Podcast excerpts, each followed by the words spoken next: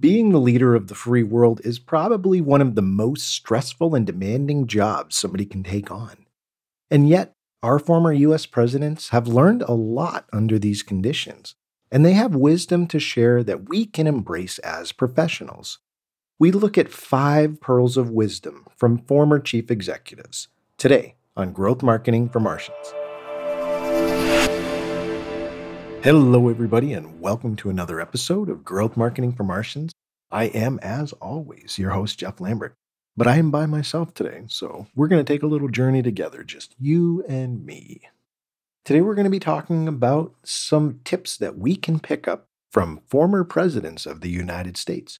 After all, this past week we just celebrated President's Day, so I thought it would be certainly timely for us to take a look at how we can improve what we do as business owners and marketing professionals and sales experts in how we can approach our lives in a better way and increase our productivity from some of the leaders of our country in times past. So, I'm going to be sharing with you some of those tips, five specifically.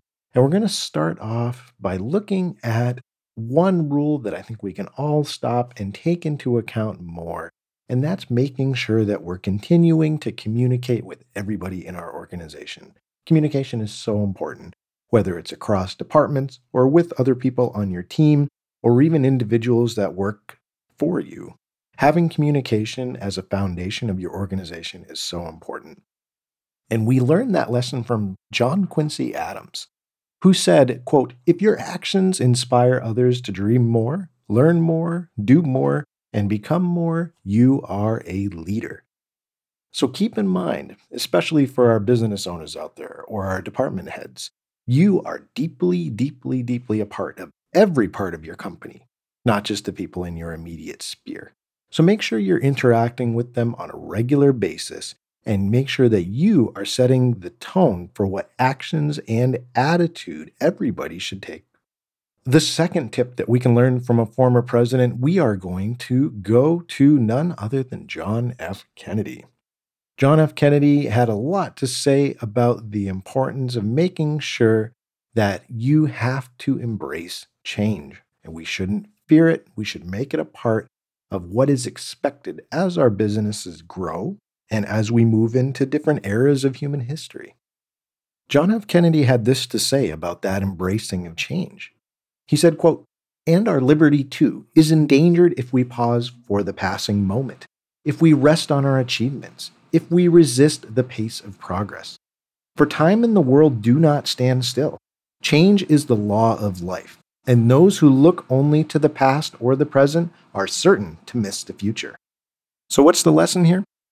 Let's just take a moment to remember that everybody's going to make mistakes, that sometimes things aren't going to work out the way you plan, and it's in those moments that you have to make sure that you're willing to move on, to look at the landscape, to look at the mistakes that you made and be honest with yourself and keep going.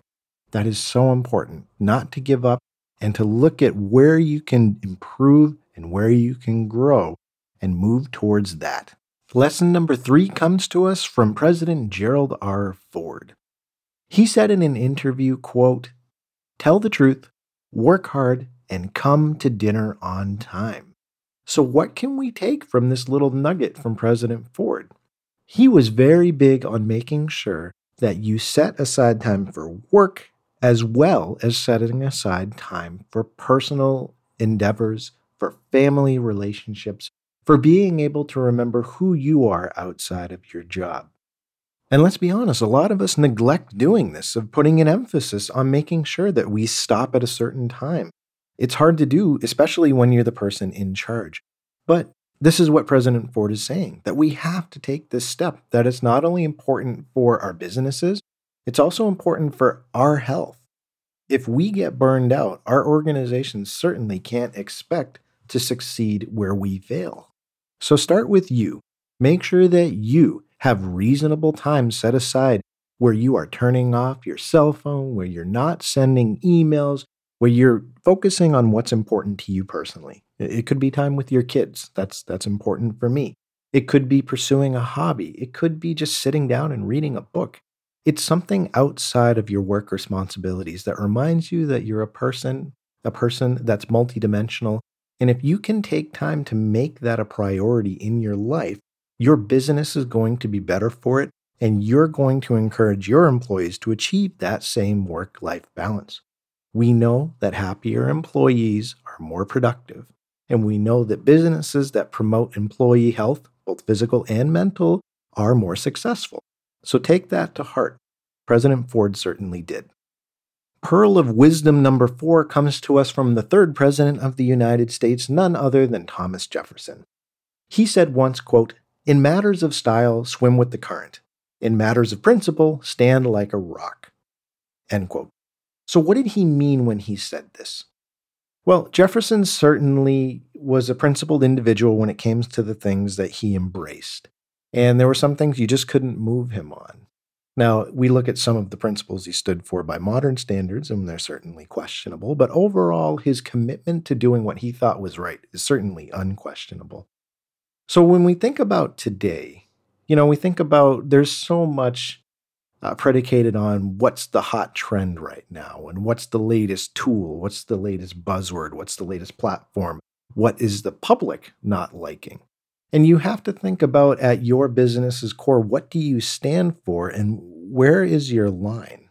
And we really have to embrace that again as professionals, as business owners, because if we don't know what we stand for, our businesses, and what we're doing, then we're going to start bending to whatever trend is popular or whatever's in or whatever's out. And we know that today's customers want to see morality in the brands they support.